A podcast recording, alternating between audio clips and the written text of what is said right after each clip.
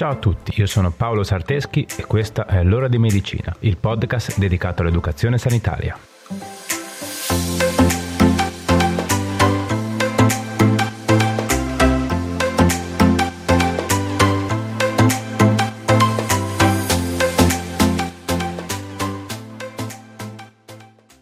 Ciao a tutti e bentornati.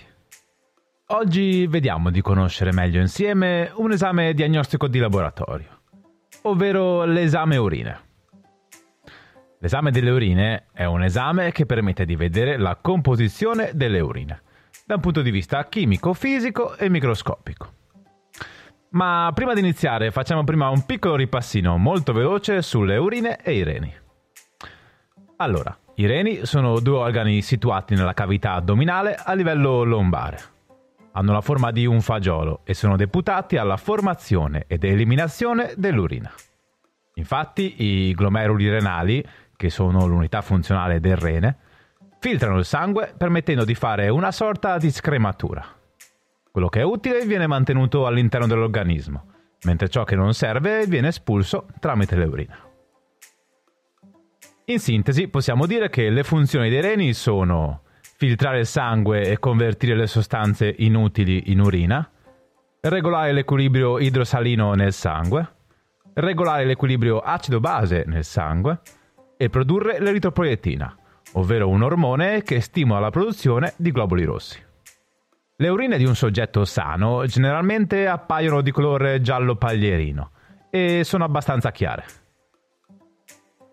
Ok, detto ciò, dobbiamo dire che tramite l'analisi delle urine è possibile avere tantissime informazioni. E proprio per questo è un esame che viene richiesto molto frequentemente dal medico di famiglia e dagli specialisti.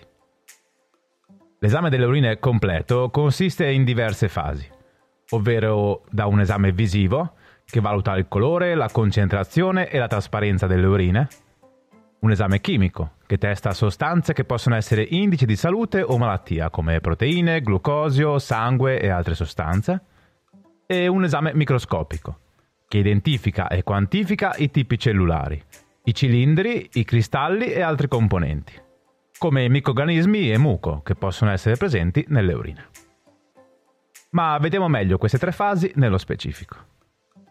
Durante l'esame visivo si valuta il colore, che dovrebbe essere giallo paglierino, ma può variare a causa della dieta, di patologie e l'assunzione di terapie farmacologiche. Valuta la limpidezza, ovvero le urine di un soggetto sano si presentano chiare. La torbidità delle urine è data dalla presenza di sostanze che normalmente non dovrebbero esserci, come batteri, muco, globuli rossi o globuli bianchi. L'esame visivo inoltre valuta l'odore. L'odore dell'urina infatti può variare in base a stati patologici, terapie farmacologiche o infezioni. Inoltre si valuta il peso specifico. Peso specifico indica la densità del campione di urina. Tale densità deriva dal rapporto tra acqua e sostanze disciolte in essa. Da un punto di vista chimico, invece, possiamo avere diverse alterazioni dall'analisi dell'urina. Possiamo infatti avere proteinuria, ovvero aumentata quantità di proteine nelle urine, come albumina o creatinina. Può presentarsi dopo un grande sforzo fisico, ma può anche essere indice di danno renale. Possiamo poi avere glicosuria, ovvero livelli di glucosio al di sopra del range fisiologico, che possono essere indice di diabete mellito. Può esserci chetonuria, ovvero presenza di molti chetoni nelle urine, che può indicare denutrizione, diabete mellito o abuso di alcol. La comparsa di ematuria, ovvero sangue nelle urine, non è normale Infatti in un soggetto sano le urine non presentano globuli rossi, quindi in caso in cui si presenti è meglio indagare meglio. Tra le alterazioni chimiche possiamo poi citare la nitruria, ovvero presenza di molti nitriti nelle urine, che può indicare infezione delle vie urinarie, l'esterasi leucocitaria, ovvero un enzima prodotto dai globuli bianchi, che solitamente è assente nelle urine. Quando viene trovato è indice di infezione in corso. Poi si valuta il pH, che indica il livello di acidità delle urine. È molto utile per diagnosticare squilibri chimici o metabolici. Se abbiamo presenza di bilirubina nelle urine, chiamata bilirubinuria, è un fenomeno anomalo. Infatti, in un soggetto sano queste dovrebbero essere assenti. Dal momento in cui viene trovata, durante l'analisi delle urine, è necessario indagare per scoprire la causa patologica sottostante. Infine, nelle urine possiamo anche trovare la gonadotropina corionica umana, ovvero HGC, che è un ormone prodotto dalla placenta dopo l'inizio della gravidanza. È riscontrabile nelle urine e anche nel sangue già dopo due settimane dal concepimento.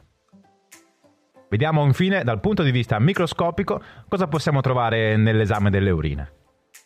Nelle urine possiamo rilevare cristalli che normalmente sono presenti in piccole quantità.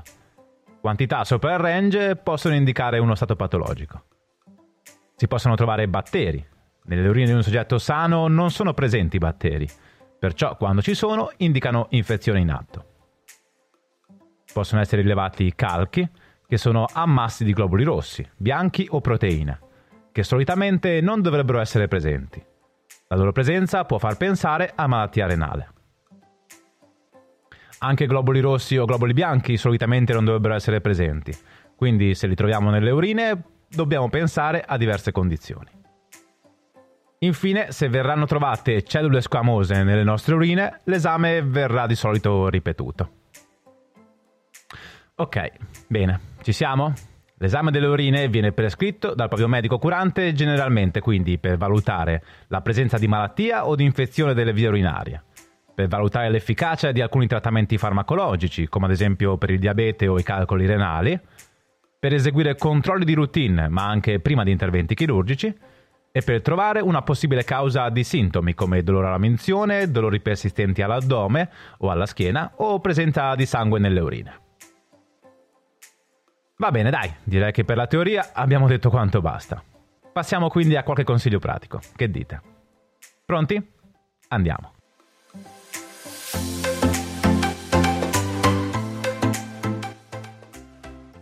Uno. Se noti cambiamenti di colore, odore, quantità o torbidità delle tue urine, informa il tuo medico, che sicuramente ti prescriverà un esame delle urine. 2 dolori persistenti alla schiena e all'addome, così come presenza di sangue nelle urine o bruciore alla minzione, devono essere comunicate al proprio medico di famiglia, affinché venga eseguito un esame delle urine e impostata una terapia specifica per risolvere o evitare peggioramenti della situazione. 3. L'esame delle urine è un esame veloce, indolore e a rischio zero, ma può fornire tante utili informazioni, come abbiamo visto. Quindi, se il tuo medico di famiglia te lo prescrive, eseguilo il prima possibile. 4. Se hai le mestruazioni, attendi che siano terminate prima di eseguire l'esame delle urine, perché l'esito verrebbe alterato. 5. La raccolta delle urine deve essere fatta al mattino alla prima minzione e, se possibile, a digiuno. Infatti, dopo la notte le urine sono più concentrate e quindi più adatte ad essere analizzate. Nei giorni precedenti evita di assumere alimenti che possono alterare il colore delle urine, come ad esempio barbabietole o more. 6. Evita di prelevare il campione dopo un'intensa attività fisica. 7.